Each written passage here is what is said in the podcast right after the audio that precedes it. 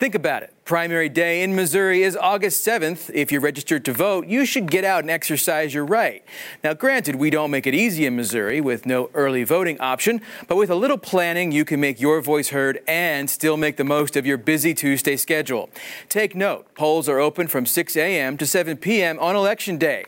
If you're in line once the polls close, you will be allowed to vote. You must have a valid form of ID, such as a driver's license, utility bill, or passport. If you present a non photo ID, though, you'll be asked to sign an affidavit attesting to your identity. If you have no ID to present at the polling place, you'll only be allowed to cast a provisional ballot. Primary elections in Missouri are open. This means you can select which party's primary you want to vote in. Not sure about whom you want to vote for? Well, take a look at your county clerk's webpage, which will have sample ballots for you to peruse.